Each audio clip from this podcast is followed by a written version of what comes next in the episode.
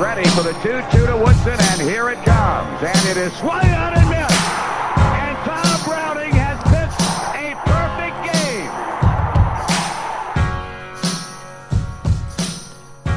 game. Welcome back. Mine was better. God, it feels good to be recording together again. Mine was better. Don't hit the "Together Again" song. We're together. Oh, no, don't do that. So that was your swing and a miss. All right. I hate Ed, you. Man. How you been? I'm great. How are you? Your kids good? Oh yeah, they're not sick. I love that. It's a lonely I hate walk you. When the Reds don't come out to play, and they're the worst. Okay. Because we're together again. We're together again. We really are together again. We're in my basement. We are. We're together again. It's true. Drinking Coke. You're drinking Coke. Some of us are drinking the bubbly. We're in the basement again. You win. How's it the best? That's the best we've ever started a show. I don't believe that. Okay. Maybe it is. Tina's going to laugh at that one. Dude, in her office. Let's just talk about the Reds.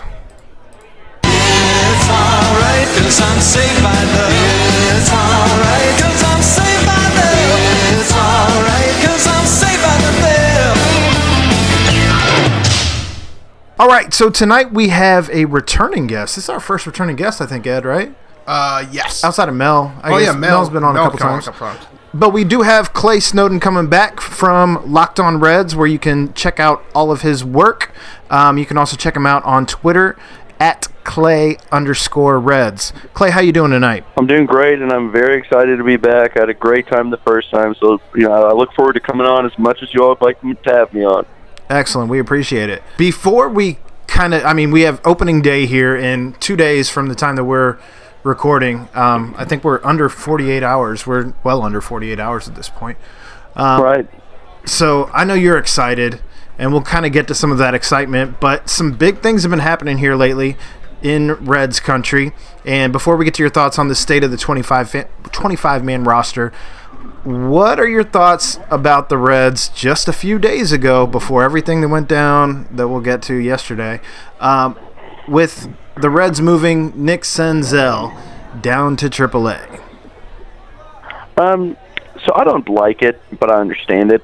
And it's one of those deals that, if I play, devil's advocate and go on the other side of what I usually think, I can make an argument for both cases. And that's the hard part about it, is because I want to be selfish and say, hey, I want to see the best team that I can see opening day, and that team to me includes Nick Senzel. Now it kind of solved itself out with him getting injured as well, but that was, he was sent down, then Scooter got injured, and people were, Senzel going to come back. But, I would love to see Senzel because I think he's the best center fielder option to start and field the best team. And in sports, you want to have the best team. So I was kind of upset, but I understand it. The long-term implications of if it's going to make him, kind of mad, like Chris Bryant, like we talked about last time, I'm not sure. So we'll just have to see where that all plays out. But Scott Schebler was batting .361 in the spring. He's going to be the opening day center fielder. Senzel was batting .308. Not like Senzel was struggling, but, Schebler really showed that he looked great in spring, and take spring stats for what it's worth, but I think it's okay. I don't think it's as big of a deal as most people are making out to be. Well, obviously you kind of touched on it there. Nick Senzel got injured yesterday, and, even before that happened, Scooter got injured just a few days ago as well. He broke his manhood.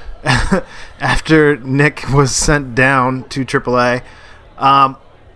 Would you have changed anything after we found out that Scooter was injured? I mean, obviously we know that Nick Senzel is the second baseman, and right. You could easily slide him right back in to second base where the plan was initially anyway. Right. See, I don't think that the Scooter injury would have changed a thing, because the decision to send Senzel down had nothing to do with him playing poorly. Batting .308, playing a pretty decent center. You just saw the raw ability he had. He's ready to play MLB baseball.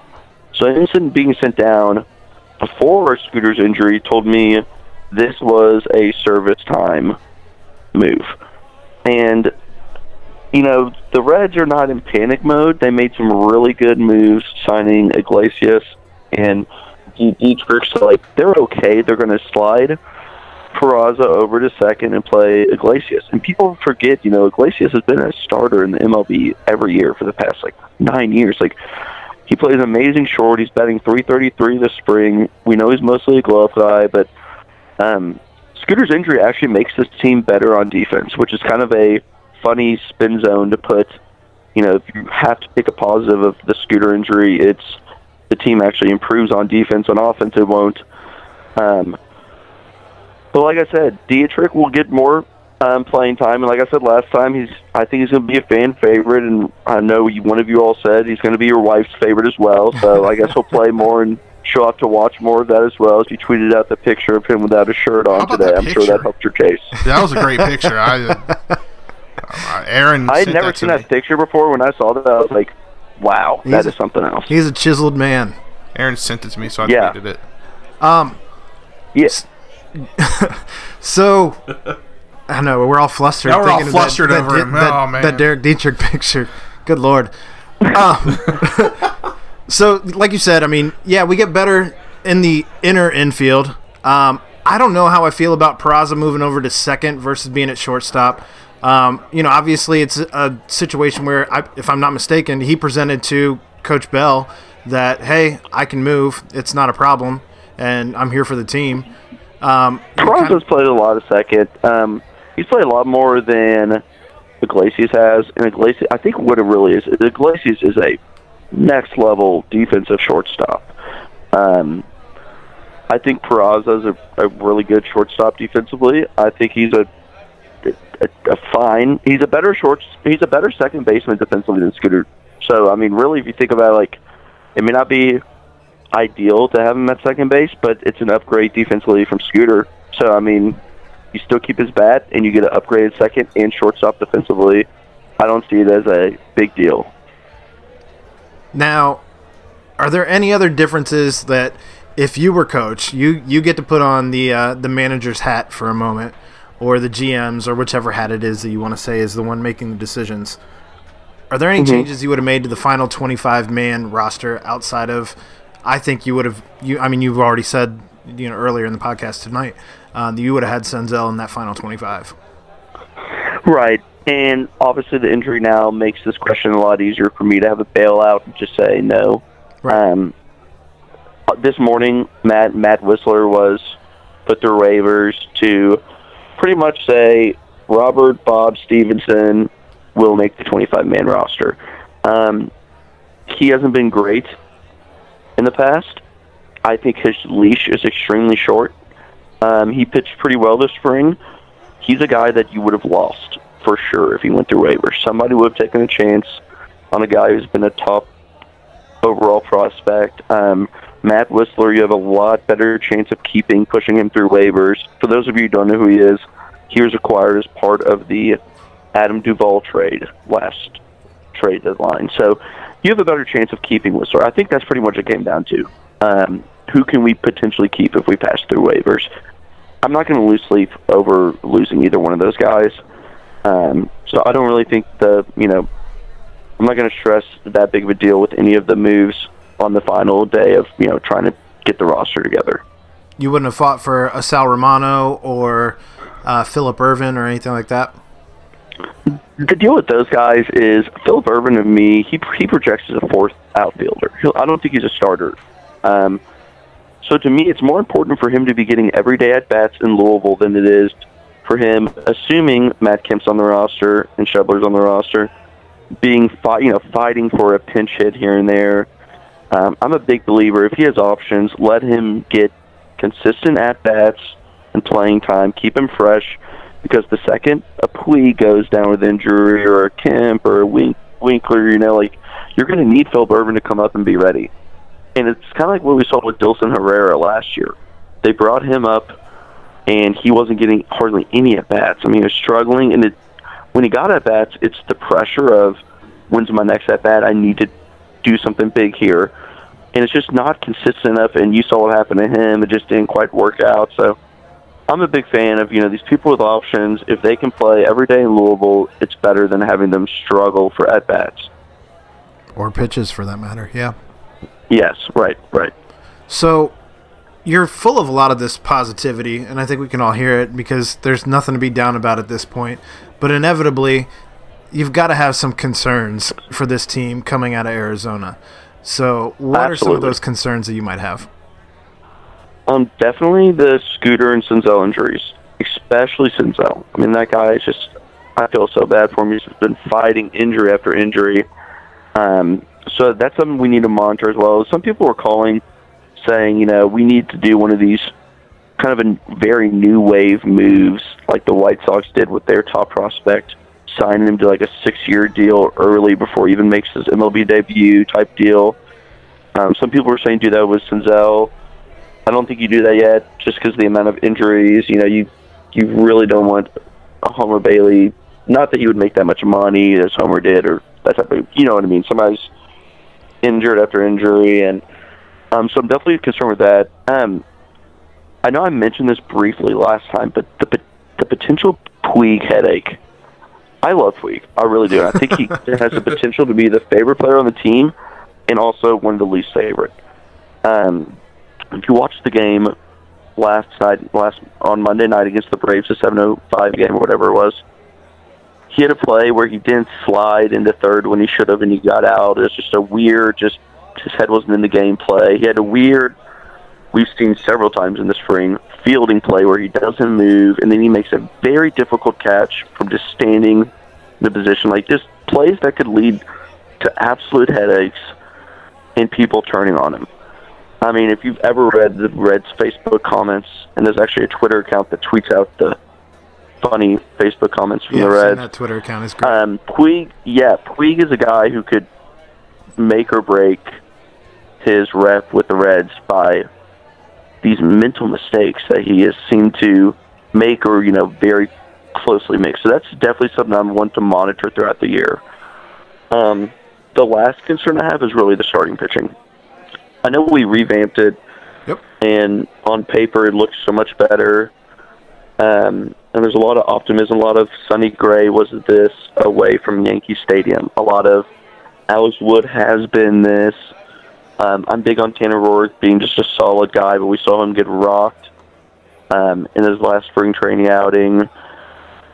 Luis Castillo's inconsistency, you know, just us trying to stay healthy. There's just a lot to be concerned about with the starting pitching. It seems all the stars have to align for that. There's not really a definite ace.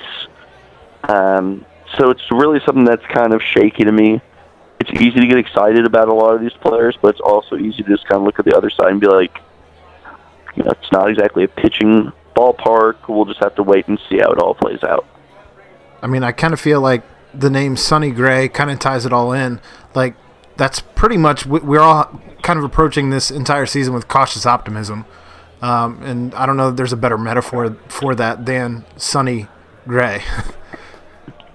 Every time I talk to other baseball people about Sonny Gray, you know, Reds fans come at Sonny Gray with a, you know, here's what he has done in the past. Like, he's meeting back up with his old pitching coach, and all these things are true and they're facts, and they can work well.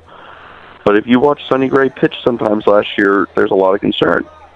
And I think Sonny Gray is going to be a good pitcher this year. I don't think he's going to be an ace. I think he's definitely somebody who, you know, the Reds are signing him to that deal and all shows that they really have faith in him. And I think reuniting him with his old pitching coach from college and Kirk Casale, who was a catcher from him at college, and Caleb Cotham, who's the assistant pitching coach who went to Vanderbilt, getting all these Vandy guys in, it's definitely going to help him. So we'll see if he can return to form that he showed with the A's when he was dominant. So I'm really intrigued to see how the starting pitching all shakes out. I just love that he said with the Yankees it was all the effing sliders. Yeah, I love that. He said he said something along the line. I'm not going to direct quote him because I don't know, but it's something like it's just a stupid spinning pitch or something. Or yeah. Yeah, I love that. So, how are you feeling about Luis Castillo getting the ball for the first pitch of this new 2019 season? I think that this is a move that, when I see it, I look deeper in it. A lot of people are, hey, Luis Castillo's getting the start, but why not Sonny Gray? Now, what I see is this. This keeps every kind of move that's been questioned by Reds fans and some reporters, I just keep thinking of this is because we're so used to seeing what the Reds' previous managers have done, and we're not really giving David Bell enough credit. I mentioned it last time on the podcast. He's done weird things. Kyle Farmer playing shortstop, playing first, second, third, catcher. Connor Joe, who we recently lost. But you know, he's done some things, Lorenzen in the outfield, that we just are not used to as people who watch the Reds. So to me, it's one of those deals. He's saying, hey, Castillo, like, we know the stuff that you have. The issue has been consistency. Here's a move that if I'm Castillo, I have all the confidence in the world going into the season. I'm the opening day starter for the Cincinnati Reds at my age, like, younger guy, like, you know, they are saying, hey, here you go. Here's the ball. Here's a bold move by the manager. I'm going to start the young guy instead of the veteran. Go show us what you got. Prove that you can be an ace. And I think it's a great move. It's just, like I said, just keep speaking to David Bell and how he is as a manager. He's got to make bold moves. And sometimes they're going to backfire on him. But I think a lot of times it's going to be kind of a new vibe with the team. It's going to show wow, that's not something that we would have done. You know, we're doing a hit and run right now. Why would we have done that? Right. Or we're dealing third. Wow, you know, like, I think he's going to make some moves that are going to be bold and different. And I think the Reds need that as a team. Now, am I wrong to draw any parallels to Luis Castillo getting his first opening day start to Johnny Cueto getting his first opening day start? I would like that comparison. And I'd love if Luis Castillo has a similar career as Johnny Cueto. I think we'd all be okay with that. I just mean that in the sense when he got his first opening day start, he was kind of unproven, kind of shaky. He hadn't really had that proven track record that he eventually ended up getting. But it just feels, obviously, you have the Dominican and I don't recall where Luis Castillo is from off the top of my head, but I mean you have the just some of those ties. Exactly, that's what I'm saying. You know, sometimes you have to take a risk with a young pitcher. A lot of pitching is mental, a lot of it is, and that's why you see a lot of these veterans stick around so long. They may not have the best stuff, but they're mentally strong and they know how to get players out. You see a lot of young pitchers be so good and then so bad and back and forth. It's a lot of mental. You have to have a short-term memory. So I think, you know, building confidence of a young pitcher early by giving him the opening day start, it's a lot of pressure, sure, but that's how you're going to build a strong pitching staff, is making sure that when you go out there, you're confident in your, you know, all the pitchers are confident. So I like it personally. It's risky. It's bold. I like it. It's something new. Bring some spark to the team. So, getting back to your optimism, what are you most looking forward to about opening day outside of trying out some of those new foods, like the pretzel burger that we talked about last weekend? Right. Well, that pretzel burger is mine. I know we're going to touch on the foods right after this, but so I'm going to my first opening day this year. Congratulations. So I'm very excited about the experience. What I'm kind of like trying to feel out about the team, and I'll probably write an article about this post-opening day. I want to see, hopefully they hit a home run on opening day, how the fans react. I just want to get the vibe and energy of the fans for this particular season. I just think that it's going to be one of those deals. I did a poll of, you know, how many more games will you go to this year than you have on average the past 3 years, and people were in the 5 to 10 range. Which, if you think about it, a lot of people financially, that's a lot of money, right? To go to 5 to 10 more games potentially, even if it's just a Tuesday game that's, you know, $12 or whatever. So you know, people are excited, and I just want to see the fans' vibe and energy towards this team. It's just the excitement is higher than it has been in the past. I think it's a little bullish, a little high right now. I think it would definitely come down a little bit. You know, not much, but a little bit. But opening day, I'm looking for the first home run, and I'm going to go ahead and predict the first home run being Scott Schebler in his second at bat, because not enough people are talking about the amazing spring that Scott Schebler has had, and not enough people are accepting of him as being the opening day center fielder. Even though I did not want it, I'm totally okay with it, and I think Scott Schebler's going to have a good year. My mother-in-law's like best friends with Scott Schebler randomly. That is randomly. Super random. Yeah. So, but yeah, that's my prediction in the second at bat as well. Not just any home run from Scott Schebler, second at bat home run. So, what's your outfield projection for the starting? So, actually, I wanted to talk about the outfield. Let me find out. Well, first, let's talk about the food, because we mentioned the food. Okay, yep. It's my favorite topic. You're not going to like my food opinion at all. Yeah, so, I like trying new stuff here and there, sure.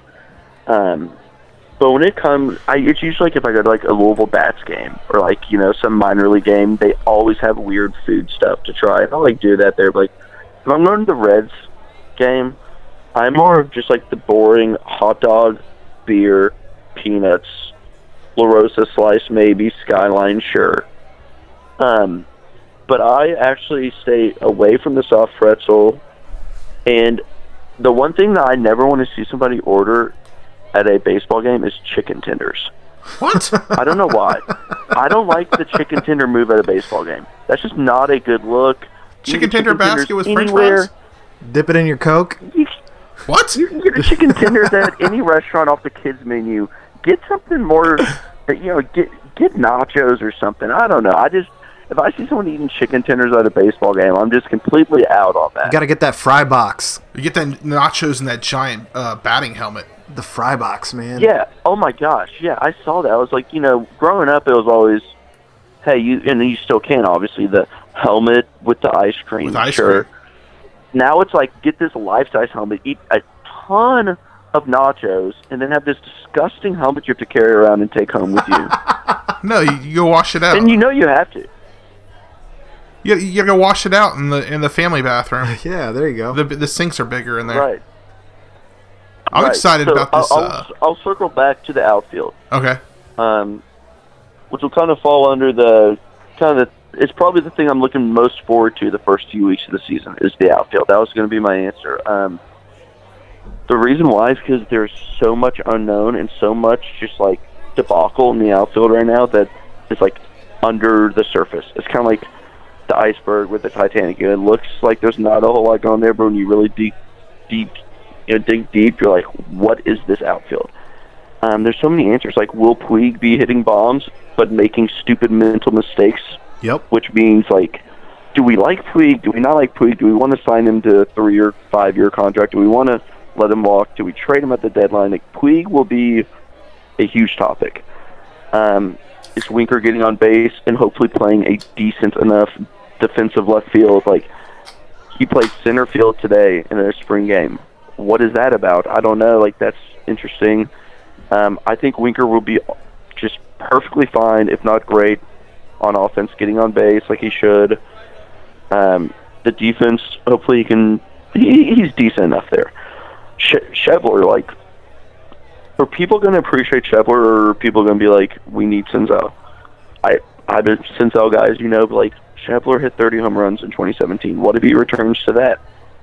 He's been a 275 hitter in the minors, only a 248 in the majors, but, we all know... most Reds fans now what Schebler can bring. Is he a guy that gets traded? Is he a guy who's a lefty off the bench? The biggest question, Matt Kemp.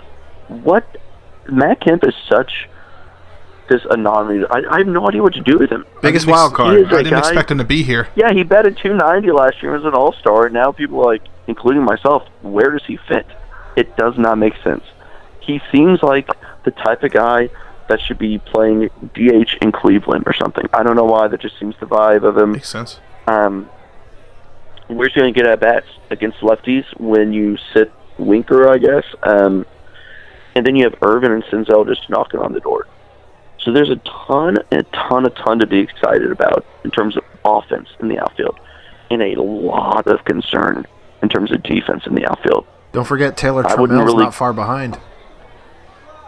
Yeah, Taylor Trammell will be a guy I would not see this year in the outfield, right. But he is for sure knocking on the door for next year. So then, you know, does Puig play his way into a long-term deal? Does, you know, if you want to talk 2020, what do you have for Puig, Senzel, and Winker? Where's Taylor Trammell? You know, so like there's just so many questions and so many weird things, and it's going to be so chaotic. Yep. The trade deadline is going to be wild. Well, and we have kind of a new rule this year with the trade deadline. It's a hard trade deadline at July 31st. Right, there's no August trades, no more waivers. Johnny Gomes trades or anything like that. Right. Oh, I miss Johnny Gomes.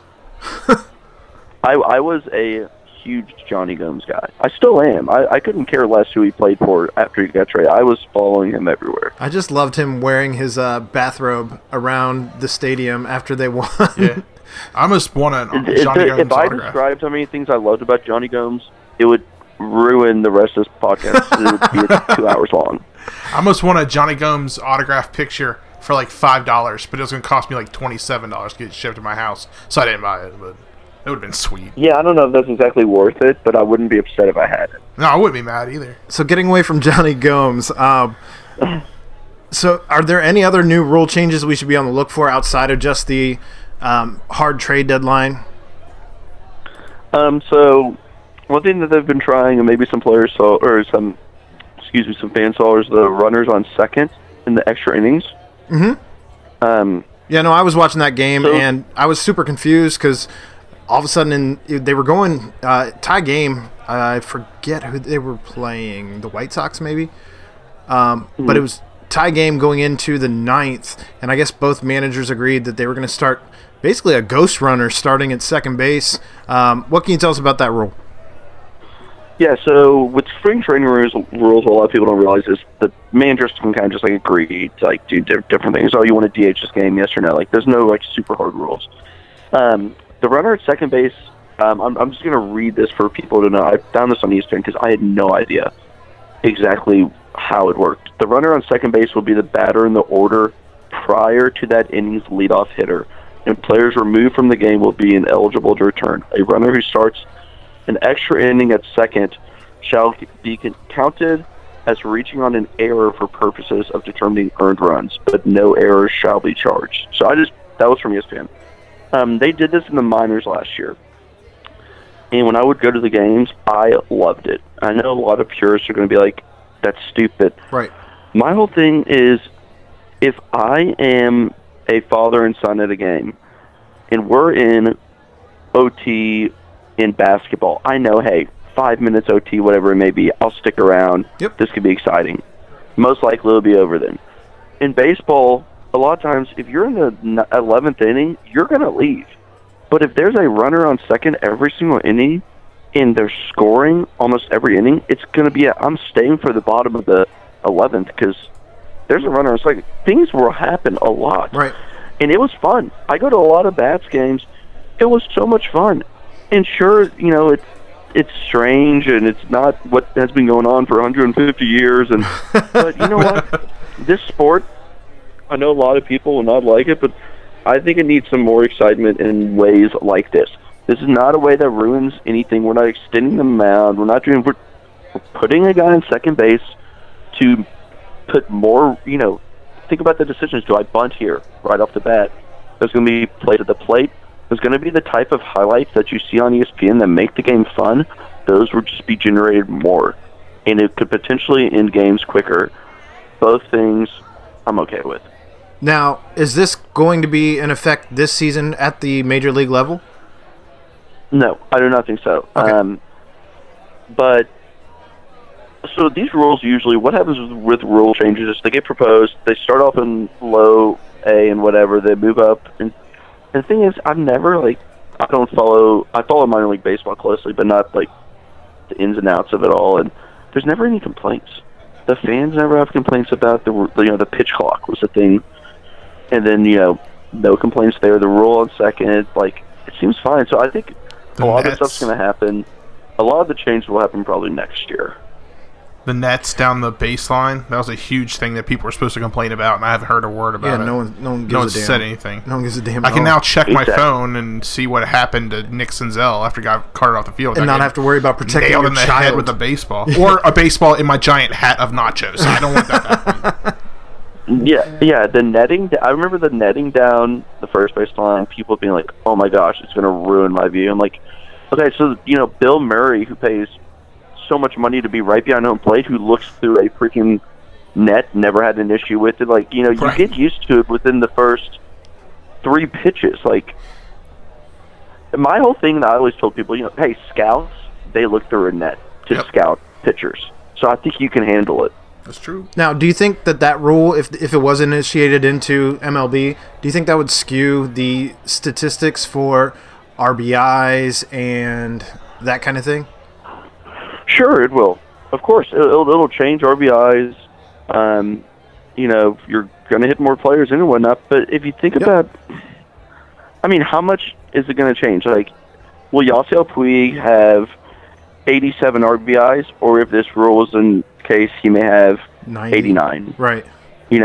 90. How much is that's not going to change contracts really? But maybe there could be some outliers, but no, I don't think it's. If anything, the people that shouldn't win are the pitchers. That's right. With stats. Well, that wouldn't count as an earned run. It would count as an unearned run, as it was to be scored as if somebody reached on an error. Right. So, even then, that rule change I'm about. The other rule changes I'll just go through really quickly. The other one that I kind of wanted to touch on is the DH coming to the NL, which is something I definitely think will happen. And the third rule change is the added 26-man roster, which I love as well. Okay. Reason why is mostly because there's going to be one person per team that gets to make major league money and be in the major leagues. I like that. I think the 25-man roster is fine. It did not need to be changed, but having that one extra person of versatility is great, and it leaves kind of a weird position. Like, what if a Michael Lorenzen is in Double-A this year, and he knows that change is coming, and he can focus on being a center fielder, outfielder / pitcher? Like, it's going to bring some weirdness to the game that I'm going to love. That's just like a completely personal thing. I think eventually you'd see every team looking for a Michael Lorenzen-type player who can go both ways. Kyle Farmer and Connor Joe would have been pitching probably. Who knows? Like, in addition to their 9 positions that they play. Adam Dunn made a couple more years in. Yeah, I love the DH and the NL simply because I'm just tired of seeing pitchers bat 111 and an automatic out. And I know it's really cool when a guy like DeSclafani hits a grand slam like he did last year. Like, that's fun, but the reason why it's fun is because it absolutely should never be a thing. And you're like, oh wow, that's cool. It will add, while watch AL baseball, you'll see the situations you can play better. You don't have to. It'll change your entire batting lineup, and it also means that Joey Votto doesn't have to play first base until he's, 38 years old or something. So there's a lot of positive. I don't really see as the much purists could argue that one too. The purists could absolutely argue that one too. But you can easily compare NL stats to AL stats and see they're really not that far off. If you're a good pitcher, you're still a good pitcher. If you're a bad pitcher, you're still a bad pitcher. At the end of the day, you do your job. If you can't do your job, then you shouldn't be up here. And the people that MLB is a business. This is, of course it's a sport. It's a business. The younger people do not want to watch much more than home runs, and they're really big on home runs. Imagine if you had to watch, CC Sabathia go up there every day and hit. Well, actually, he's a pretty decent hitter. He hit a home run with the Brewers, I remember. But you know what I mean. Like, chick stick the long ball. A big time DH come up and hit a home run than see the struggling pitchers come up and strike out. That's just, in terms of fan enjoyment, which is the way they're going with all these other rule changes, bring in the DH. I'm okay with it. I'd be excited about it. Well, and I think it goes hand in hand with that rule taking the team from 25 to 26. If you're going to have that DH, let everybody have the DH roster spot. Let you go up to 26. That way you have that roster spot for your 13th pitcher and for or your pitcher slash utility guy, whatever you want to call him, and then you have so your DH on the other side. Super interesting kind of avenue on that. Vanderbilt baseball does this a lot. Now, college baseball has a lot more players than pro baseball on the team. But what they do with their DH spot to start the game in their starting lineup, they put the starting pitcher from the night before as their DH to start the game. The reason why they do that is because whenever his first time through the batting lineup comes out, let's say there's two outs and nobody on, you just plug in whoever you would have played at DH. Let's say there's bases loaded with no outs. You know, you play situations. So the guy who pitched last night's obviously not going to play today. Start him at DH. First time around the batting order when he comes up, you make the substitution with whoever you're going to leave in the rest of the game. But it depends on that first situation, if that makes sense. Oh, it makes sense, yeah. So you're kind of playing what you might need. Yeah. But they have a lot more players. But with 26 players, like maybe that's something that you'd see happen occasionally. It just opens up a lot of different strategy. I'd be okay. I really am okay with it. I mean, growing up, all the movies that we watched had DHs in them, and so yeah, let's do it. All right. Well, kind of rounding up here. You know, the question that's pressing, we can't talk enough about Nick Senzel because he's already been a hot topic throughout all of spring. How soon do you think it is before we see Nick Senzel in Cincinnati, especially now given the injury? I believe it's a high ankle sprain. We're looking at, you know, several weeks before coming back. How soon do you think he's going to be here in Cincinnati, especially, you know, they were waiting 16 days. Is the injury going to affect any of that eligibility time? What are your thoughts on that? So I think it all has to do, you know, they're going to take the time with the injury. Once he comes back from injury, he's going to rehab in Louisville.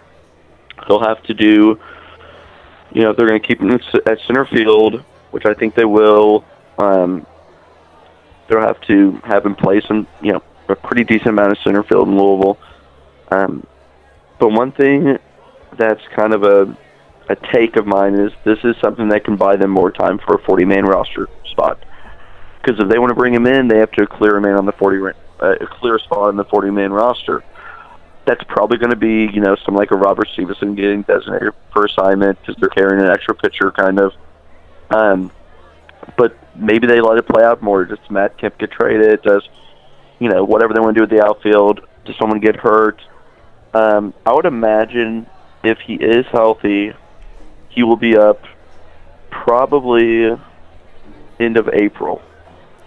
If all goes well, no setbacks, you know, they find a spot for him. If not, probably 2 weeks after that or so. So we will see him in spring. My prediction.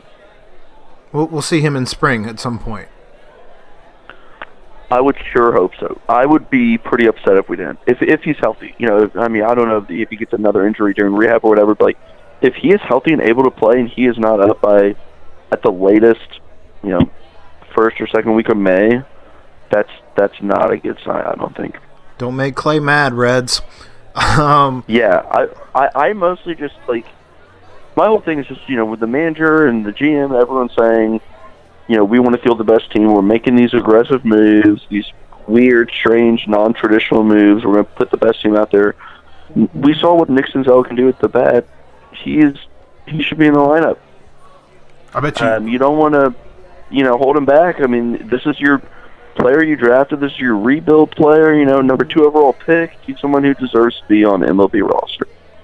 When he actually comes up and he starts playing very well, he's going to be one of those players that ownership puts on that can't never cut because he's a fan favorite list. I mean, they seem to do that with, like, Joey and Todd, not Joey. Well, yeah, Joey. I meant to say Billy. Well, yeah, Billy, Todd, you know, yeah. When you have a team like Cincinnati, you get homegrown talent, you have to keep them as long as you can.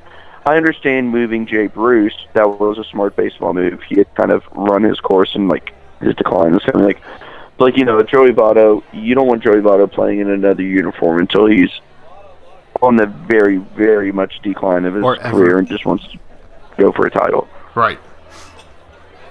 Well, baseball's a lot different than basketball and football when it comes to contracts and all that, you know, keeping players. And so, yeah, there's definitely some strange angles to it. I mean, I'd love to see them do something with Senzel the same way they did with Suarez, where you sign him way too early and you don't have to worry about him getting into being a perennial all-star before you have him locked up for enough years where getting to the end of this, you know, where he's going through arbitration and all that every year, that's just a waste of everyone's time. Well, I actually wrote an article about how Alfredo Simon was the most important player in the rebuild of the Reds because we got him off waivers for nothing and traded him for Suarez, and then we signed Suarez. And today there's an article on CBS Sports. I cannot remember the writer, else I'd credit him. But I tweeted about it and give him credit there. And Suarez was the 25th overall player in baseball, according to him. As he put it, the most underrated player in baseball. And it's look at his numbers and look at how much he gets paid. And I broke it all down in an article you can find on my Twitter page or on Locked On Reds. It's pretty incredible. Look at how much Machado's getting paid and look at how much Suarez is getting paid and just, you know, how much of a difference there is, and you'll be like, whoa, you know. My guy Clay, one step ahead of CBS. Bang! Yeah, I'm all over it, man. I'm all over the place. Well, are there any early moves you think we should anticipate this front office making, either to the lineup, the rotation, or the roster via call-ups or trades? Yeah, I'll go through this really quickly. Blandino, he'll be coming off of injury. A lot of people may ask when he's going to Louisville, I guarantee it. The Iglesias and Dietrich move just mean he'll be in Louisville as options. Kyle Farmer is a guy who made the roster just because of the injury to Scooter. He hit a home run today, actually, opposite field, 2-run home run. He's probably going to be the first player optioned down in terms of position players. It's very interesting. We should probably keep an eye on him.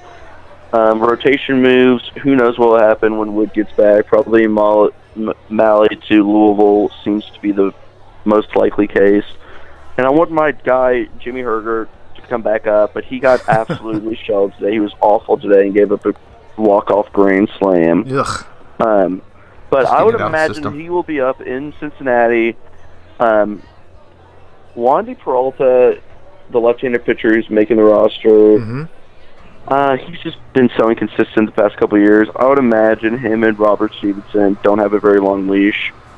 So we could be seeing some younger, you know, if they see they're both on the 40-man, obviously, so they're both guys, like, could potentially be removed from the 40-man. So someone like a Matt Bowman or a Anthony Bass could get added who had good springs and have some potential, and those are the type of guys that could be making the first couple moves. But I don't think there'll be a very long time before the first move's made. Couple weeks, probably. So no Matt Kemp trade on that, huh? Not in the first few weeks, simply because of the fact that Nick Senzel cannot come up then. All right, well, yeah, while we got you... I was hoping you'd ask for that, since I definitely think Matt Kemp at some point during this crazy, weird year will get traded. I, on the flip side of that coin, am hopeful that Matt Kemp balls out in a Reds uniform, becomes an all-star again this year somehow, some way. And I would be so happy, and if he does, I would love to come on and just shame myself for this. I just want to see that this trade goes down in history as one of the most outrageous F. Homer Bailey trades ever. If we got, like, okay, I can't get started on Homer Bailey. This would go far too long. All right, well, anything else you want to say before we let you go here, Clay? Absolutely not. I'm looking forward to opening day, and thank you all so much for having me on, and if, you know, I'll be happy to come on anytime and talk Reds. Fair enough. Sounds great. Well, we thank you for your time, Clay. And until next time, sir, I love having that guy on the show. He's awesome. We get to do a Louisville game this year and shoot him up. No, that's not what I meant to say. That's wildly inappropriate. I meant to say hit him up and see if he wants to go as well. Hit him up! Yeah, that's what Tupac. Wow. Okay, I've been listening to too much rap. You ready to just transition on that note? Good Lord. Yeah, let's go ahead and transition. Let's talk some UC basketball. When you win 25 more games than any league, any team in our league since the inception, we do do it this night in and night out. So it's nothing new for our guys. You got to embrace it. When you're the team in the league that's in the finals 3 straight years, you got to embrace it. You cannot react. Whether he hit him or not, I'm not clairvoyant. I can't see through people. That's the only good I can find from last week. I can't see through people either. I can't see through people either. I see dead people. I can see through a full court press. So, not as bad as last year. No, this time we were up by 13. At least 13 in the first half. We did blow a 13-point lead. Yeah. We blew that. Real quick, another tournament berth, another disappointing blown lead. We were up as much as 13. We lost the game 79-72 to 10-seed Iowa. Before we dig in deeper on UC, your time spent at the game, in the tournament, some of the other final thoughts that I have for the end of the season, I need to make some statements. And there's going to be some people who don't agree with these statements, but I need to get this off my chest. I don't know what this statement is, so I'll get the beep button ready. So, here's my opinion. Take it as you will. Cincinnati just is ungrateful as a whole. If you look at Twitter, there are so many people so mad right now about literally every coach that we have. They want to fire Mick. They wanted to run Marvin out of town. Don't disagree. 16 seasons, that's a long time. But they're already ready with the pitchforks to run Zach Taylor and company out of town because of signing Bobby Hart. They are already ready to run David Bell out of town after sending Nick Senzel down. Here's the deal. We are a mid-market team, mid-major for college, mid-market for the Reds, and the Bengals are the Bengals. That's not really a news flash. But for the love of Christ and all that is holy, just appreciate what you have. Everybody's ready to run Dalton out of town. Everybody's ready to run Mick out of town. Everybody's ready to run Zach Taylor out of town. Everybody's ready to run David Bell out of town. First off, 2 of those coaches haven't actually coached a real game. They haven't coached a game yet. I don't think it's a secret to those who know me that I don't really love Lance McAllister. And that's fine. It is what it is. He does his job, and you can respect that. I respect that. He does it every day. I don't know that I could put content together every single day. However, I'm going to read something that Lance said that really made me kind of step back and look full big picture.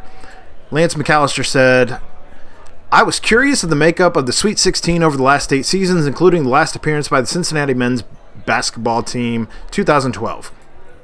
128 spots available, 13 conferences represented, 53 schools made appearances. 6 conferences, ACC, Big Ten, SEC, Big 12, Pac-12, Big East. 41 schools, 111 spots. 7 other conferences, the MAC, the WCC, the MVC, the MWC, the ASUN, the A10, and the American. 12 schools, 17 spots. Gonzaga has earned 5 of those 17 spots, so 11 schools have earned 12 spots among the other conferences in the last 8 seasons. Guess who has 8 of those spots?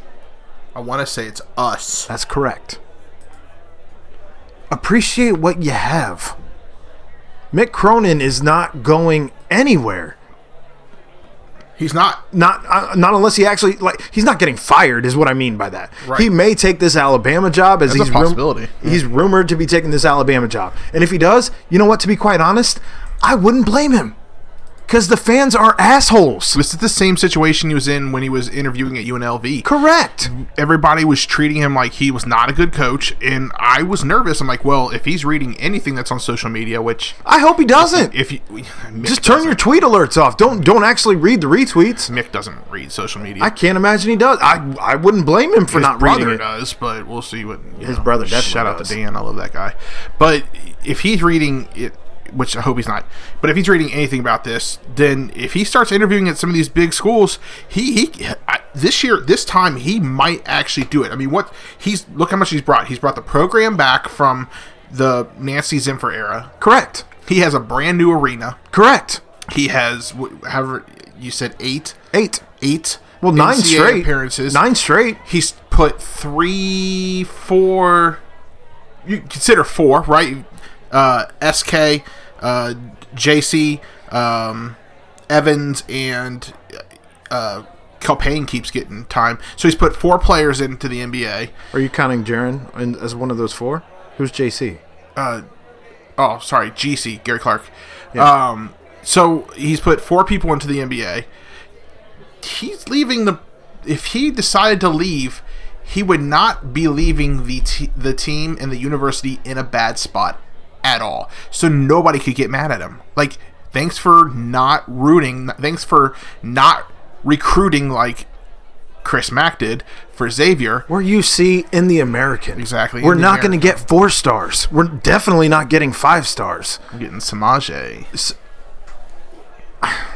They're all just ringing the bell on Mick Cronin, and it's just it's bothering me. At the end of the day, Mick Cronin's done a damn good job at doing his job. So somebody else, I said this, or somebody said it for me, because I read something on Facebook, and I was getting ready to say this, but somebody said it. Winning is not everything that a college coach is supposed to do. No, he graduates kids. He graduates players. That's what the university cares about. I see people talking about bringing Rick Pitino in here. You know what Rick Pitino did? He destroyed a program. And looks like the same thing's about to happen with Sean Miller in Arizona. You want that for your team? Sure. I don't. Because anytime something like this comes up, we can sit back, look pretty here in Cincinnati. Because we know we're not involved. Yes. We're not involved. God. So, I don't know, man. I mean... You were there at the game. Oh, you saw Cane Broome and Justin Jennifer. Justin Jennifer might have had his best game of the season. It was a great game. He had a great game. But, yeah. But you saw them. I'm in the top row. Who'd they go hug? They didn't hug their teammates. Nope, they went and hugged Mick. And they were bawling for Mick. And you know those kids were probably saying sorry to Mick. Yeah, because they wanted to win for him. And everybody talks about Mick sits there in press conferences and just doesn't take responsibility, and blames everything else. That. Well, yeah. So I get Mick's the type that's not going to let everything that's in the locker room come out into the media. Nor should he. No, he. You're right. He shouldn't. And so Mick is going in there, and he's probably telling those players, "My bad." Listen, we have a fiery little Irishman on the sideline, Mick O'Cronin, but we also don't have a fiery little Irishman who's going to talk to his players the way Tom Izzo did. Oh, yeah, that's true. He'll get angry, but he's not berating players the way that the women's basketball coach at NKU did, to where parents are wanting to pull their kids out of the program. We saw it earlier this year. He cares about we saw it when Tre Scott, he changed his name. Tre Scott could not make it to his graduation. And what's he do? He holds a mini graduation after practice. Yeah. Has it videotaped by Dan Horde and everything, so he can still kind of celebrate on that day with the people who he wanted to be around. That's his family, right? That's his family. So don't tell me that Mick is going to... I don't know that you could do better than Mick Cronin. He's got ties to this city. Not in Cincinnati, he can't. He's got ties to this city. He's got ties to this team that go all the way back to all you people who are screaming about Bob Huggins. Who do you think he learned from? Bob Huggins, exactly, and Rick Pitino, and he's studied under some good coaches. All the people that you're clamoring for, exactly. Chill out, exactly. Let the dust settle. I understand you're upset. I'm upset. You know what I did? I disengaged and spent time with my wife. I shut my Twitter down. I didn't shut it down. I just put my phone. I didn't even watch any more basketball. I haven't watched a single minute of basketball. I did watch the UCF game, which is fine. I'm not mad at you for doing it. It's just that I didn't. I disengaged.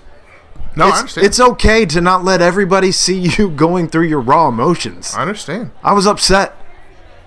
I don't have it, son. I'm upset. I get it. 50,000. All I'm saying is disrespect. I just wish that the people of this town would take a step back and realize that we're not. People keep throwing around this term blue bloods. We were never a blue blood. We were blue collar, but we were never blue bloods. And if you want to go back to Huggins and the Jordan era and all of that, listen, I know we had Mel on here, and I'm never going to ask him this question, ever. But you can't tell me we weren't throwing some money around back in the 90s. With Nike? With Jordan? Nike Jordan. Yeah. I mean, I've heard some stories about Kenyon. How are you getting Lance? How are you getting Kenyon? How are you getting Kenny Satterfield? How are you getting DeMar Johnson? I've heard some stories. I mean, I'm not going to ask any of those dudes that. And, of course, people got their theories and everything, but only a couple of people who could have even potentially been involved would know the answers to those questions. Right. I'm not going to disrespect any of those athletes or the program that I have my heart near and dear to with any of those questions. No. That's not my business. No. It is what it is, and it's over, and unless they're being investigated, I'm not going to be the one investigating them. Which they're not. However, appreciate what you got, because the 90s and the days of everyone having a cell phone are here now, but the 90s are long past, man. Wish I had the song "Can't Always Get What You Want" queued up. I just wish people would. Yeah, we overachieved. At the end of the day, this season we overachieved. Exactly. Can we please put that out there? It was supposed to be a rebuild. I said on this podcast, probably game number 3, that we were going to be an NIT team. We didn't think we were going to win 20 games. They played great. Justin, who writes for them, is sitting in on practice and press conferences and going to every single game, not just the home games like we are. Yep. He didn't think they were going to make the tournament. Which is the reason why I didn't get so upset, because I'm going to be honest with you, 2-hour drive up to Columbus, I was preparing myself for a loss. I was upset because I had so much time and energy invested in this team. Yeah. That was why I was upset. Going to every single home game, you know, I mean, obviously I haven't talked to any of these guys. I don't feel like, you know, these are my brethren where I'm like close and be like, hey, man, I appreciate you. I let other people get me excited that we could go past. Yeah, sure, because you had big heads talking in the higher-ups, because they all want to be the one who called it. Like, oh, I called UC going to the Final Four. And then you got other podcasts out there. One Shining Podcast, I think is it. Xavier wanted to go ahead and tweet them, the Xavier Barstool. And they're talking about how UC comes in every year saying they're mean, they're big and bad. And now they're talking about how we're not mean and big and bad. Get out of here. I mean. Well, we weren't. We lost. Yeah, exactly. But Jaren had no legs. He left his legs in the AAC tournament. Well, that's probably true, 100%. But here's the other thing. I think some of our fans need to calm down too. Yeah. For this reason as well. I'm sitting up there. By the way, I'm in the very last row, row Q. Seat doesn't fit me very well, so I'm wedging myself into the seat. And it's 5 minutes left in the game, and on the other side of the pole, so about 4 seats over, there's a pole, and then on the other side of the pole is some gentleman. He's quiet the whole time. 5 minutes left in the game when you know we're going to lose. Yeah. No, it's probably even less than that. It was back when they kept doing the reviews, so it was like under a minute. And he now all of a sudden wants to start chirping about Iowa and how they're better and blah, blah, this, blah, blah, that. And you know me, I'm a hothead, so I could have just turned around and just started barking back at that guy. Old Ed. But the first thing I thought of was, I have nothing to say. I have nothing to say. Nothing that I can say right now will shut this guy down, because we just lost this game with a 13-point lead. So then some girl 5 rows in front of him turns around, Bearcat fan, and starts yelling at him. Just, ba-da-da-da, ba-da-da-da, conference champions, ba-ba-ba-ba. So he starts yelling out how they're in, you know, a Big Five conference and all this and all that. 10, bro. And I'm like, well, he won there. So let's also not like go and brag about ourselves. We can brag about the team. We can brag about the players, because those players are damn good players. Those players are hella players. Tre Scott's hell of a player. Yeah. I can't wait for his next step. Jennifer Broome, you know, they didn't come in and play the way we thought they would, but they came in and played the damn hearts out. Listen. Like hella players. And my way too early prediction? Don't say it. Tre Scott has a better senior year than the Gary Clark. No, that's not happening. Not defensively. Offensively. I don't think he's going to be. He's already not afraid to shoot the ball. But Gary Clark was an offensive defensive. That's why he had a better season. Listen, he's a great two-way player. I'm just saying, my way too early prediction is that Tre Scott has a better senior year than Gary Clark. Stewie and I would disagree. That's fine. We had the conversation today. That's fine. Yeah. So, just real quick, going over some stats. We had 4 players in double digits. We didn't do that very often during the season. Tre Scott had 10, 7 boards. Nyseer Brooks, 11 points, 5 rebounds. He fouled out. That was the difference in the entire game. That was the nail in the coffin. Yes. To quote Dave Lapham, that was the nail, coffin, bang, bang, bang. they knew it, and they went at him, and he started out hot again. And I can't understand for the life of me why they stopped going to him when he's buckets. He literally was making it. Yeah. He was making everything in the first half. And the second half, he couldn't get the ball. Well, here's the thing. Well, because he gets tired, and then you got to put Ileal and you got to put Mamadou in. I mean, I get it. But at the same time, get him the ball. He's scoring at will. Jaren had 18. He was 7-17 from the field goal. 3 of 9 from 3. 4 assists. 7-17 is a horrible stat line, man. He's missing way too many shots. He's looking like Kobe out there with his stat lines. Kobe. It's not a good thing. Justin Jennifer finished with 19 points. Cane Broome, he was close to double digits. He had 8. 3 for 9 from the field. 0 for 4 from 3. That's why he's crying. Trevor Moore, I don't understand why he saw anywhere near as many minutes as he had. He was 0 for 3 from the field. 0 for 3 from 3. 4 fouls. I just want him to make a shot. If he's not making shots in the game, what is he in the game for? Why did he play so much? I don't understand. When you have your... I still think that your best defensive player is Logan. Why isn't he in the game? Yeah. Well, and as soon as Logan came in, shout out to Jason. As soon as Logan came in, he forced a turnover. Shocker. Yeah. As a team, we were 6-27 from 3. We were out-rebounded. We were out-assisted. Not by much, but we didn't win in both. And you gave up 54.7% from the field and 11 for 22 from 3. You're not going to win a game like that. And they didn't hit hard from 3 in the first half. They came alive in the second half. I don't know. Again, in my eyes, it was a team that outperformed all year. We overachieved. Just, unfortunately, we kind of came back to reality in this game. Yeah. No, you're absolutely correct. It brought us back to where we thought we were at the beginning of the season. And that's not a shot on the guys at all. I mean, no.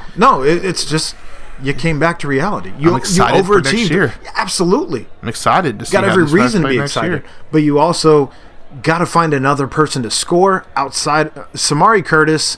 He's going to be an improvement. I still don't know that he's going to see much more than about 15 to 20 a game. Williams has got to be that guy. Literally, Kane's going to be gone. Jennifer's going to be gone, so you're going to see a lot more Logan Johnson. You still have one more scholarship if you're looking for a JUCO player, maybe a guard. I know a lot of people are clamoring for guard. Me, I don't want another guard, personally. I'd like to see us find a better center. Not better than Nasir, because Nasir's still the starter. I think Mamadou might come into that role next year. If that's the case, then I need Mamadou to put on some weight. He can't back anybody down, and he doesn't back anybody down. You're right. Remember, he was not trying to make excuses for him, but remember, he was stuck in his country for a while last year, so he may not be able to get into that gym with the strength coach. I know he was a redshirt freshman this year, and that's fine. That's all well and good. And he eats a lot of chicken. Hey, he just needs to put on some weight. Yeah. Whatever. Work with your trainers. Work with your nutritionists. I know they got all of those on hand. I mean, just figure it out. But you got to be able to body somebody, and you got to be able to back them down in the paint, because that's the difference between him having to shoot that 8-foot J from the side, which is he loves that shot. Yep. Where you'd normally be in a corner three, but he's not stepping out to that three. No. So he's shooting that 8 to 10 foot. Corner back jumper. I would have stepped out to that three back in the day. That's fine. But he's shooting that 8 to 10 foot corner jumper, basically, instead of backing somebody down and taking the more high percentage shot. And they'll let him shoot that all day. Yeah.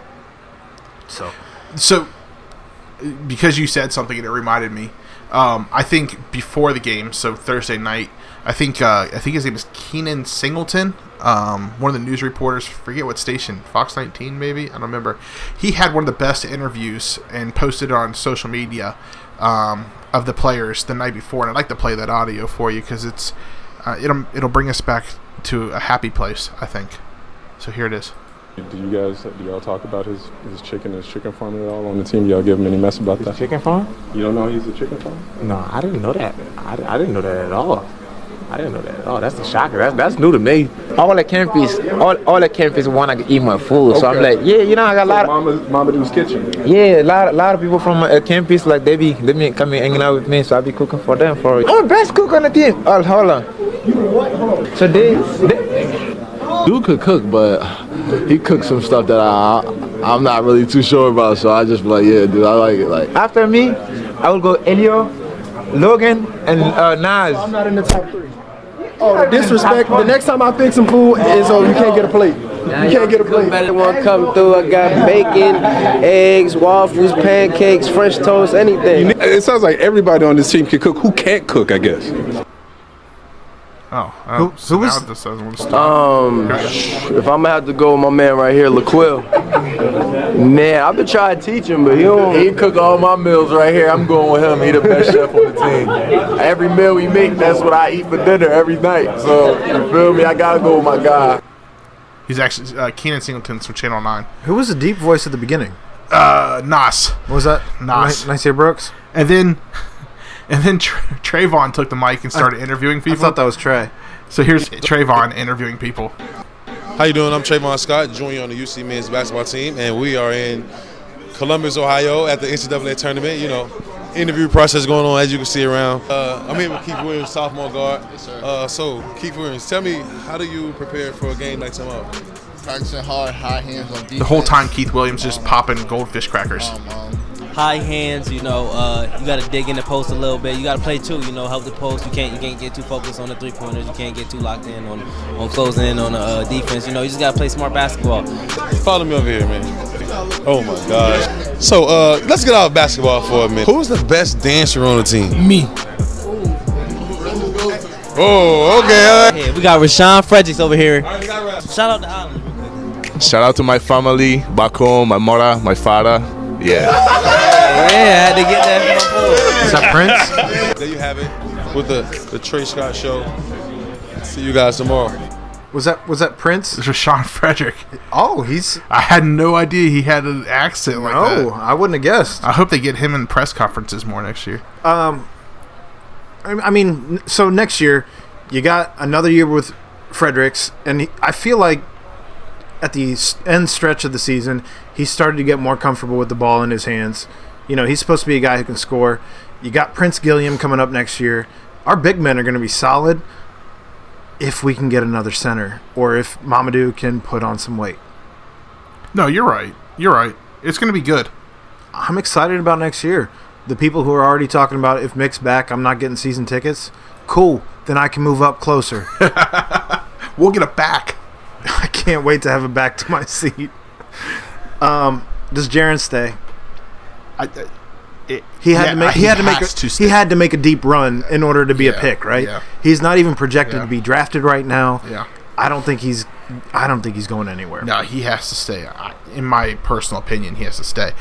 Now, if Mick leaves, who knows? But in my personal opinion, as good of a player as he is, I think he has to stay another year if he wants that draft. If Mick leaves, it's because we didn't deserve him. That's true. I mean, I deserve him. I really deserve Mick. If you want to ask me, just be better fans. Yes. God, be better, guys. Be better. It's That's not everybody. It's just the vast majority of Twitter was real mean, and the hashtag Fire Mick.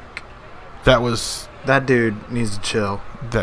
There's a lot of people who need to chill, especially on the Facebook. I almost created my own Bearcats Facebook page. I stayed off all that, but I stayed off until Saturday. Twitter night. Was real bad.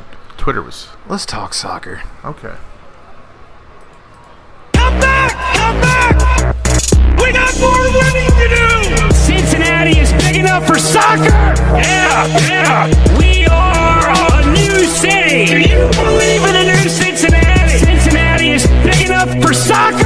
Yeah. Do you believe in Ryan Guys? New bars. New cities embrace big things. New sports. Yo, Ed. Yeah. How's first place feel? First place feels really good, actually. It's a spot we're not used to being in here in Cincinnati. It's really cool to have a team who's doing well in a situation that they're not supposed to be doing this well. It's not going to last for long. Listen, but I need you to settle down with that. Let's revel in it. I believe in Coach Koch. I believe in Coach Koch too, but I'm going to also bring myself back to earth. Shh. Where? Okay. We talked about it already. Everybody knows what I'm going to say. Everybody knows. I know my truth. So, we won at Gillette Stadium. That's something that Cincinnati can't talk about too often. It's the best a man can get. In Gillette Stadium, is it? Because there's a giant petition for them to remove Gillette from their stadium. Oh, yeah. I forgot about that. We won't talk about that. That's not good. Be better. Robert Kraft, be better. So we did win at Gillette Stadium against the New England Revolution 2-0. We are currently sitting in first place, tied with DC United and the Columbus Crew at 7 points. Columbus has played 4 matches, and DC United, I believe, has only played 3, but we are tied with 7 points. That's 2-1-1 for those of you keeping track. That's a winning record. I'm going to butcher these names. Good Lord. Kikuta Mana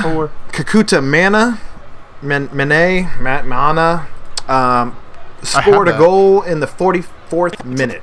Forward, see him again. Just uses his body so well, Tommy. Safe inside of the 18. Crosses it. Kikuta Mane. A late half goal. The orange and blue strike first at New England. Kikuta Mane. There it is. Mane. You just have to meh. I just started following him on Twitter. He scored in the 44th minute. And Kenny Saif scored in the 65th. Good try. You have any audio on that? No. All right. So I know we've been talking about some of these stats that have helped us win in these games. 53% of the game was possession by New England Revolution, whereas we had 47%. So again, we're right about that 50% mark, which is kind of been where we were. I want to say we dominated last week against. Yeah, it was 3-0. Against Portland. Well, yes, in the score, but I think in the possession. Oh, in the possession stats. I think we were like 65-35, I think something like that. Yeah, you said that. So we were at 50-50, and I want to say they had more shots. 18 shots, 2 on goal by New England. We only had 12 shots, but we were more efficient with 4 on goal, and each team only had 2 saves. We were way better on our offsides, only having 2 offsides, whereas New England had 0. They still got us on the corner kicks with 7, whereas we only had 2. But the stats are starting to fall more in line with at least close to even. I believe even yellow cards were only at like 1-1 or 2-0 or something like that. I think it was just 1-1 or 2-1. No one had any red cards. The good news, we're at home the next 2 games. Well, we fared this too. Well, I was going to say we fared through this very tough portion of our season at the very beginning. That's not how you want to open a season. Against Seattle, against Atlanta, against Portland. You got the champion, the runner-up, and Seattle at Seattle. That's tough. And 3 of our top players were out playing for their country. They were. For that game. So, they were. I mean. And you got the dub. Next man up. Got the dub. That's a term we can bring over from basketball into soccer. Now, next man up. Now, how many of their players, though, were in other countries playing as well? I'm just saying, man. I mean, you got to be real. God, you ruin the moment. When keeping it real goes wrong. Ruin the moment, man. But we're home for the next 2 games. First against the Philadelphia Union, who currently stand at 1-1-2. And that's going to be on Saturday at 7:30. Sounds good. And the game after that, I didn't actually write down. 7:30 p.m., right? It's in the p.m., yes. I think I should be able to watch that one, because our game is at 1:30, so. Who's we? Soccer team. Ah, because I think there's baseball. The Orange Silverbacks. Well. But that's all I got. I think we need to get another FCC insider in here soon to kind of go over some more ins and outs of some of the things that Max, I got my boy Todd. Oh, yeah. Lindsay. Yeah, any of these people. Yeah. I got a little bit on the Bengals. Oh, I didn't pull up a Bengals. Here, let's just do this one. Hello, it's John C.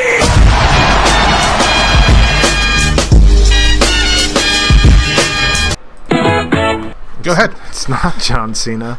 But it is Darquez Dennard back for one more year. Woo!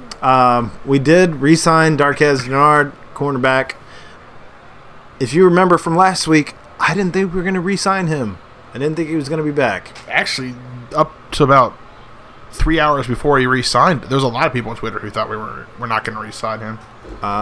There was pretty much a general consensus because bringing in B.W. Webb, everybody thought that was the nail in the coffin.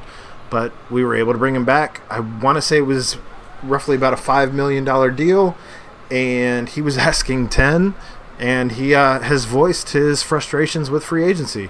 So he bet on himself. He lost. Bengals win. That's a good sign. I like winning. We also signed defensive lineman Kerry Wynn from the Giants. Again, he comes with the defensive coordinator that came from the Giants as well. So you have that connection there. They're excited to see what he can bring as far as the rotation goes. Bear in mind, though, the Bengals did bring in some defensive linemen last year that they thought were going to be part of the rotation that ended up getting cut once it came down to final cuts. So we'll see if he actually makes the team or not. I'm not really sure. It kind of depends on what they end up doing with the draft here in a couple of weeks. Speaking of the draft, most mocks currently have us taking one of the following: Devin White, Devin Bush, Ed Oliver, Dwayne Haskins, if he somehow falls to us at 11. Who do you want at that number one pick, Ed? Gronkowski. Yeah, he retired. Oh, I can't pick him. No. Gunnar Keel. All right. Well, clearly you've done zero research into any of the mock draft stuff. Accurate. I'm not confident in this team. You want to root for the Browns. I don't want to. I tweeted this already. Am I going to root for the Bengals? Yes. Am I going to be happy about it? Probably not. Am I going to root for the Browns? Yes. Am I going to be happy about it? Probably more happy than I am about the Bengals. I hate you right now. They need to do something to prove something to me. They did. They fired Marvin Lewis. They got a new coach and then re-signed Bobby Hart. You don't even know who Bobby Hart is. He's that guy who doesn't play very well, but we went ahead and re-signed him for a lot of money. Nailed it. Thank you. No, I mean I did. You didn't know who he is. We got more winning to do. What position does he play? Dude, he plays a guard position. Does he? Nope. Defensive tackle. Nope. Offensive tackle. Yep. Yeah, I told you I get it. Third try. The third try's a charm. Also, there was a new rule that... Got it. There was a new rule that dropped today, and coaches can now challenge on pass interference calls. I like that. And non-calls. I like that. So exactly what happened in the playoff game where you had the Saints versus the Rams. If I'm not mistaken, all 32 teams actually voted for this rule. No, I read on Twitter the Bengals actually did not vote for this rule. Shocker. Shocker. I don't know the accuracy of that statement. I think Lindsay tweeted earlier that the Bengals did not vote for this rule. Raise your hand if you're surprised. It's a good rule change. You should be able to challenge some things. At the end of the day, though, I hope they get to a point where they're more like college and less like the pros, where you have people in the booth reviewing things for the coaches. They shouldn't have to review things. You should just get it right. And stand behind your product. Get right the first. No, Lindsay tweeted 2 hours ago, Bengals are getting hammered for voting against this. I agree with him. With the Bengals? Yeah, the Bengals. She agrees with the Bengals? For voting against the PI call, yeah. All right. Well, I'm curious what that's about. But in any case, before we move on to rounding third, I believe we have a punctuation pardon. Oh, we do have a punctuation pardon. It's been a while since we had one, so feel free to send in anything you think we got wrong, because we do try and actually recognize those things, whether it be on Twitter, whether it be on our email. This would be a good spot for us to drop in the read. But yeah, because we're not trying to pass around fake news here. No, we just want to be right. Like so it was Ryan. Oh, I'm gonna mess up your name, Ryan. I'm sorry. Give him the at Gilleen. What's the Twitter at? At @GILENERM. Ed's a reader. It has a UC helmet in the picture. I dig it. He said soccer plays at Gettler Stadium along Edwards. Edwards Road. So if you listened last week, you know we actually struggled knowing where the soccer team played. How cool would it be, though, if the soccer team did play at Nippert? There's probably some contractual agreement since the MLS paid to have that stadium returfed. You're probably right. For them. I wonder if the... So, Ryan, is there any possibility of next year after FC Cincinnati leaves? Well, they're not going to take their turf with them. The soccer team. Yeah, they might move into the stadium at that point. Yeah. I don't know. Yeah. We'll find out. If you got any insider info on that, let us know. Yeah. New listener, by the way, I think. So, thanks for listening. New to us. New to us, at least. Appreciate it. Let's round third.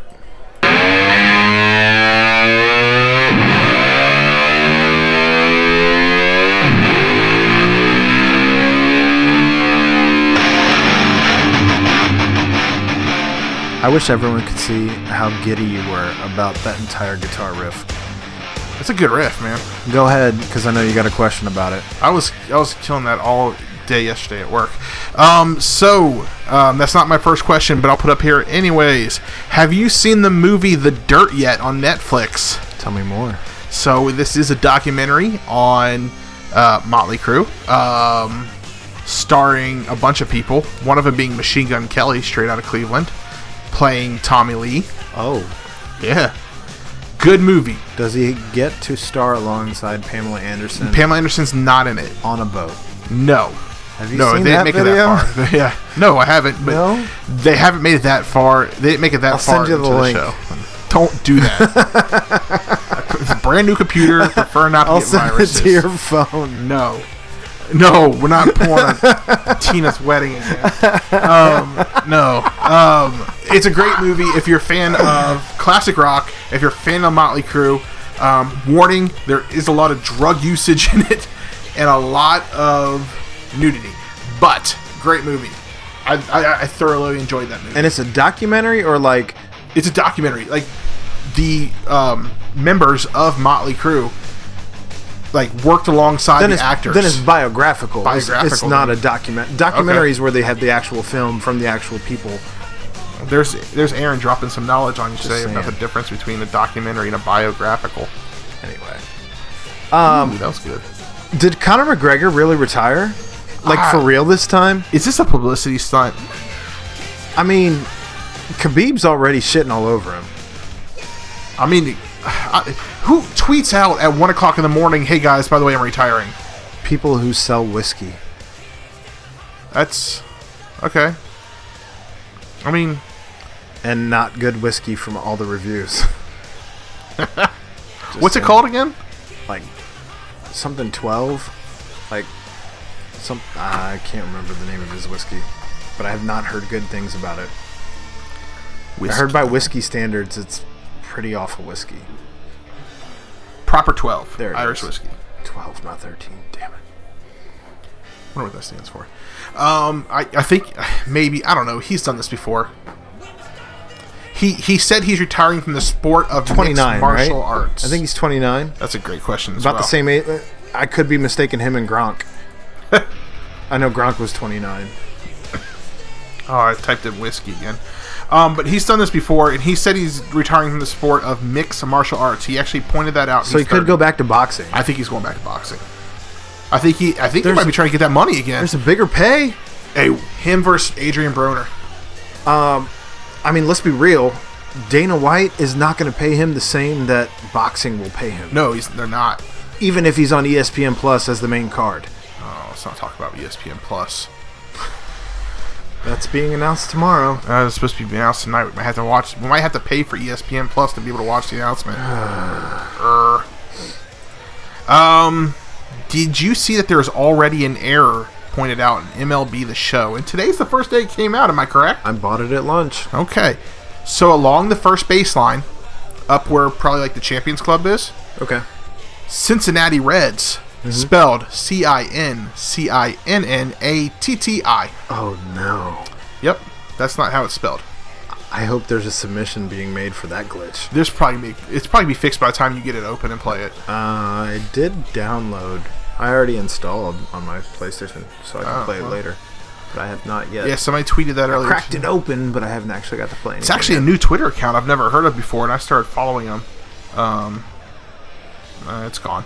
Should we try and get the dude from MLB, or not MLB, yeah, MLB The Show, the gamer guy again this year? Yeah, if you want to try. Yeah, we tried to get him for basketball. We tried to get him, yeah, because that was the first year they were doing basketball last year. Maybe we'll try and get him on the show sometime this summer when things are dying down and we have nothing to talk about. Give it a shot. I mean, it'd be fun. How did we not talk at all about Aunt Becky last week? Well, because I was trying to get her to take a test for me. That's fair. Yeah. So, for those of you who don't know, Aunt Becky from Full House got in real big trouble for basically buying her daughter's way onto the crew team somehow. They have a scholarship for the crew team on USC. Like a rowing team? Yeah. So, did you not read up on this stuff? I heard some in the news, like they got scholarships, tests and stuff like that. They got scholarships based upon the fact that they were sitting on rowing machines. This is and those were the pictures that were submitted, along with I believe, $500,000. So a $500,000 donation to USC. With that all said, Dr. Dre thought he would go ahead and post this week. Bad timing. It's fine.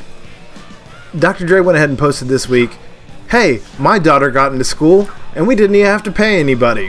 Ha ha ha." Then he made a $70 million donation to the library. Correct. Embarrassing. He took that tweet. He took that Instagram post down. He should have. I mean, hey, Dr. Dre, you done effed up. I mean, we've known this is going on, right? It's just now it's been brought to light. People who are rich buy their way into good things. We won't talk anymore about that, but people who are rich, they do all right. This Mueller report's bringing out everything. All the skeletons are coming out of the closet. No celebrity is safe. Hey, should I get my back waxed again this year? Ew. Just saying. Oh my God. Ew. We're going to the beach at the end of the month. And I didn't know you ever actually had your back waxed. We talked about this. Did we? Yes. Well, I have a short-term memory loss. Yeah, we talked about this. I think we did on the show, actually. Yeah. I probably did the same thing. You probably did. It's way gross. But it's not gross. You probably should. I mean, does it hurt? Yeah. I can imagine it probably does. Yeah. I mean, my back's not that hairy, but it's like enough to make me feel like a little insecure about it. Have them get the pits, too. No. In the chest. No. Just go full, everything above the... Kelly Clarkson. Everything above the swim trunk line. No. Have them get. No. You'll be smooth. It felt weird, but it felt good. After the fact, not during. No. Just imagine them getting your nipples. I thought I was going to kick the lady in the face a couple times. Armpit hair. Remember the guy in high school, his nipple piercing, he was washing with a washcloth and he ripped the piercing out? I feel like that's a common story. I don't know. I don't remember a guy at our high school who did that. It was Vesio. Now I think about it. That's all I got. All right. Any guys to get your backs waxed, go ahead and tweet me. Did you catch the end of the Duke ECF game? Yes, I did. What are your thoughts? If the NCAA could call a charge on Zion Williams sometime this year, that'd be great because they swallowed the whistles. My man was straight up. Taco? Yep. Yeah. They swallowed their whistles. There were 3 non-calls. I didn't watch it, but I've heard enough and saw the replays and what have you. There was a push-off. There was a foul on the back of UCF on the rebound. There was a hook and hold. Yep. And there was also a foul when the point guard tried to drive to the hoop. At the very last shot? Yep. Yep, there's a foul there, too. Yep. Yep. So they swallowed the whistles because, well, it's Duke. Hell of a team UCF is. I know we talk trash about them this year because we play them. Because they're a rival. But they're a hell of a team. I mean... well, the thing of it is, whenever we get out of the AAC and into an actual Power 5 conference, it's either going to be Houston... or UCF going with us? With us. Because I'd like to think that we're one of the top 2 teams to be taken out of this conference. So. And it's going to be Houston or UCF. I don't think Memphis is there yet. I felt bad for Taco Fall. I felt bad for all those players. Especially the coach who used to be assistant coach Dawkins. For Duke. And afterwards, Duke's coach actually, in his interview, was choked up because he felt bad. He should feel bad because he shouldn't have won. That's true, too. But And then if you go out to Twitter, he was consoling. Coach K was actually consoling the UCF players who were crying on the court. And if you go out to Twitter, and this is going to take us back to the Mick Cronin thing, but if you go out to Twitter and you search UCF's men's basketball page, there's a video that they put together of Dawkins talking to the players in the locker room. I saw that video. Hell of a speech, hell of a coach, and you know Mick's doing the same thing. Yeah. So all you Mick people, we're not going to get back on that. So, yep. Yeah. Nope. Yep. Moving on. Oh, it's my turn again. Yep. All right, so we're 2 weeks into Lent, and we've already talked about the best fish sandwiches. There were the fish sandwiches we were excited for. So what has been the best fish sandwich fish meal? Sorry for the pop filter. The best fish meal that you've had so far. And I know you're not Catholic, but go ahead. I'm not Catholic. So you haven't been eating fish? Correct. Okay, well, all right. Shot that one out of the water. I did have some awesome turkey tacos yesterday, courtesy of my wife. Turkey tacos actually sound pretty good. Turkey tacos. Good. Just try substituting some ground turkey as opposed to the... Oh, yeah, we used to do that all the time. Ground chop. Yep, we used to do that all the time. It's pretty legit. I'm trying to get back into the ground turkey game. I love me a good fish sandwich. Don't get me wrong. Yeah. But I'm actually avoiding the fish sandwich spots right now, especially on Fridays. Because they're so busy. Yes. Yeah. I'm not trying to sit in a line wrapped around McDonald's for a fish sandwich. You're correct. So, I by the way, at the basketball game, I had chicken wings. Sorry, God. I will say Jimmy John's has a pretty good tuna sandwich. So at work, I usually get this chicken wrap. Mm-hmm. It's just chicken, mm-hmm, with light onion, ranch, wrapped, right? And yesterday, they had a fish patty. And I'm like, ooh, what if I put fish in this wrap instead of chicken in this wrap? So this week, I might get a little froggy on Friday and try that. All right. Yeah. I'll let you guys know how it is. I'll report back. Let you know how it goes. I'll let you know. How are your brackets doing? Actually, I don't think it's horrible. I'm not winning any money. Mine are racked. But I'm actually impressed with them. I had Murray State going to the Elite Eight. I mean, obviously, UC got I had killed. UC going to...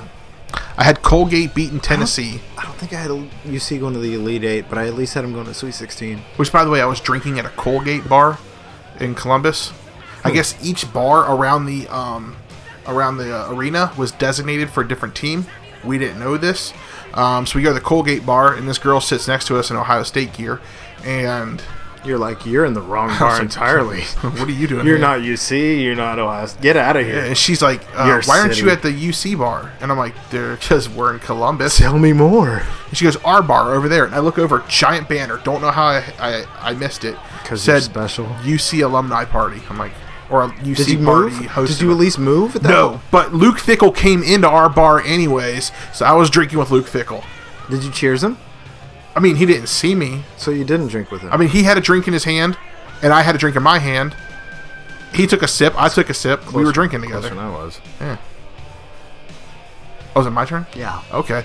Are you going to get your fingernails painted like baseballs for opening day? Not ever, no. No? I'm not a catcher. That would be the only reason that I would ever get my fingernails painted. You never got your fingernails painted? Like, you never let your sister do that? No.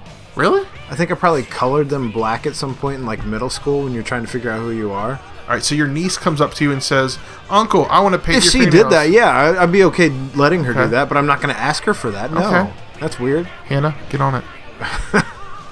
You get one night. So... And then dye his hair white and red like a baseball. So have you heard about this story that came out today about a TriHealth family doctor practice over on Cheviot Road? God, please don't be mine. That received a dick bomb. I read a little bit of something about this. I did not read it. What was the practice? Please tell me. They received a dick bomb. Spring-loaded dick bomb sent to doctor's office causes emotional distress, lawsuit says. I don't believe it actually names the... It just says... The medical company says frightening phallus-shaped confetti was sent to their White Oak office on Cheviot Road, which operates as a family medical practice. It's mine, dude. I bet you. Dicks by mail. operates a website where a person can anonymously send edible gummies and non-edible confetti to third parties. And that comes to you courtesy of Channel 13 WIBW, which I've never heard of. Brother, it's mine. Is it?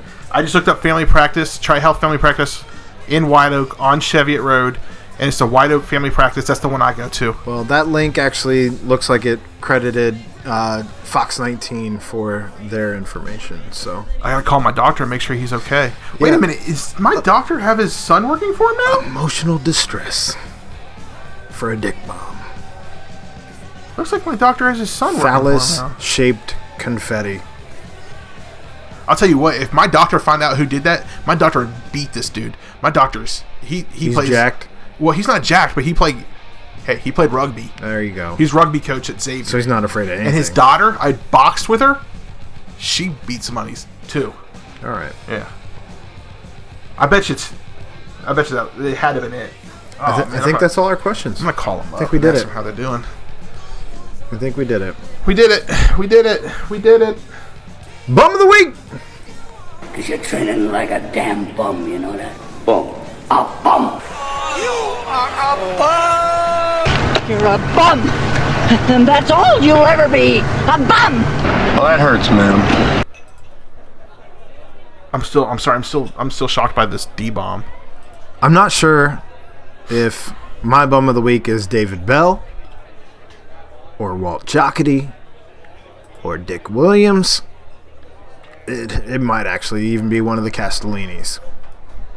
But whoever made the call to send Senzel down and not call him back up when Scooter got injured to play second base, that's my bum of the week.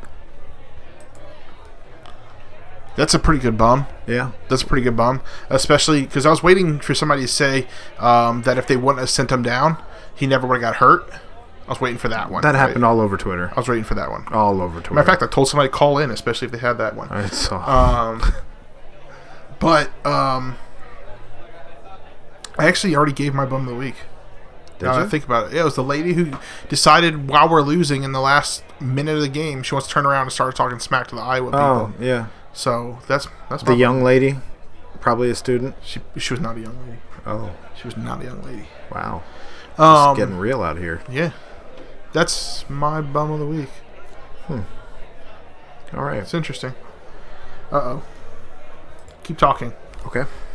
What are we talking about?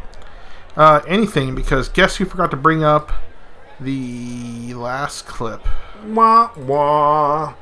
So, we're going to do this because we haven't done this in a while. Got it. Go ahead, read it. Yeah, go for it. All right. Because then I don't have to edit that. Check us out on Facebook. Pardon the punctuation. Check us out on Twitter @PTP Podcast Cincy. Check us out on Instagram. Pardon_the_punctuation. You can call us anytime you want with your questions, comments, feedback, and hot takes. 513-818-2077. Don't forget, we're also on YouTube. We got a new subscriber this week. Yeah, we did. All right. Uh-oh. We upload all of our actual recordings to YouTube, so if you don't feel like downloading a podcast app, you can listen to us there. That's true. Also, check out our website, www.pardonthepunctuation.wix.com/blog. We're going to start pumping out some more content there, so keep your eyes out there if you want to check out any of our articles. Also, email us with any articles you want to see on our website at pardonthepunctuation@gmail.com. We will check out what it is that you want to submit to our website. Chances are you'll end up there. Also, don't forget to go to the basketball tournament's website and vote for the Bearcat Jam. Melvin's really trying to push that out there this year. Website friend of the show is thetournament.com. Just type in Bearcat Jam in all your tweets. Make sure you put hashtag we'll put at Bearcat Jam and then hashtag TBT Rex. He's already trying to give out a ton of swag as well. And I'm also trying to start the hashtag Columbus Takeover. You heard it here first. That's what I'm trying, man. With that said, Ed, what's in your fridge? It is now time for everyone's favorite segment. What is in Ed's fridge? One day I'm going to make one for rounding third too. Which one do you want to go with, Bob? Ooh, can I try that? The cucumber. Is that what you want? Yeah. All right, that's the one we're doing. Because I gotta cut grass this weekend. Oh, I gotta do some yard work this weekend. If this one's good, it's gonna be a good one. I forgot to put it in the fridge. So it's also, I'm a huge fan of Rheingeist. It's still just cool. I'm a big fan of new bars. New bars. Cincinnati, come back. All right. So this one is called Calmer with a K. It's by Rheingeist. Oh, you have this one too. It's a Kolsch style ale with lemon and cucumber. So it tastes like your water, but not water because there's alcohol in it. Bing, bang, boom. It has with lemon and you already said that. All right, let's drink this. 4.8% alcohol by volume, 20 IBU. Calmer than you are, this light-bodied Kolsch-style ale features fresh additions of lemon and cool as a cucumber juices. Liquid Lagerio. I don't even know if I pronounced that word right. Never saw it before. Accompanied by notes of honeydew and citrus. The brew abides. Like the dude abides. Okay. I'm going to take back my grass cutting yard work beer because I don't think this is crisp enough for a hot, like if you're out there. Agreed. Okay. But I do feel like this would pair well with like a nice brat or a Met or a hamburger right off the grill. I think this is a picnic beer. Like that would taste good with like a cheeseburger with ketchup and mustard and pickles. Or kraut. Ooh, it would be good on a beer brat, yes. Mm-hmm. Yes, this is a good grill beer. It is. This is a good picnic. Maybe some baked beans. I don't think I'd want more than potato two of these. Salad. I don't think I'd want more than two of these. No, this is one you would eat. You would drink while you're eating. On a hot day, I think I'm still going with something more citrusy. No, but I'm talking. Okay, I'm just saying, like a Bud Light Lime or. I'm just saying when I drank this, I automatically thought of a cheeseburger or a brat or a Met. Which, you can't get that at the ballpark. Well, this is what we do for you, folks. We try and help you out with your beer selections. Yeah, that's what this is. Yeah, that's what I need. With that said... You know what? I'm going to have a burger tomorrow. One more thank you to Clay Snowden of Locked On Reds for coming on the show tonight. We do appreciate it. Other than that, Ed, you got anything else? I have nothing else. All right. We did it. We out.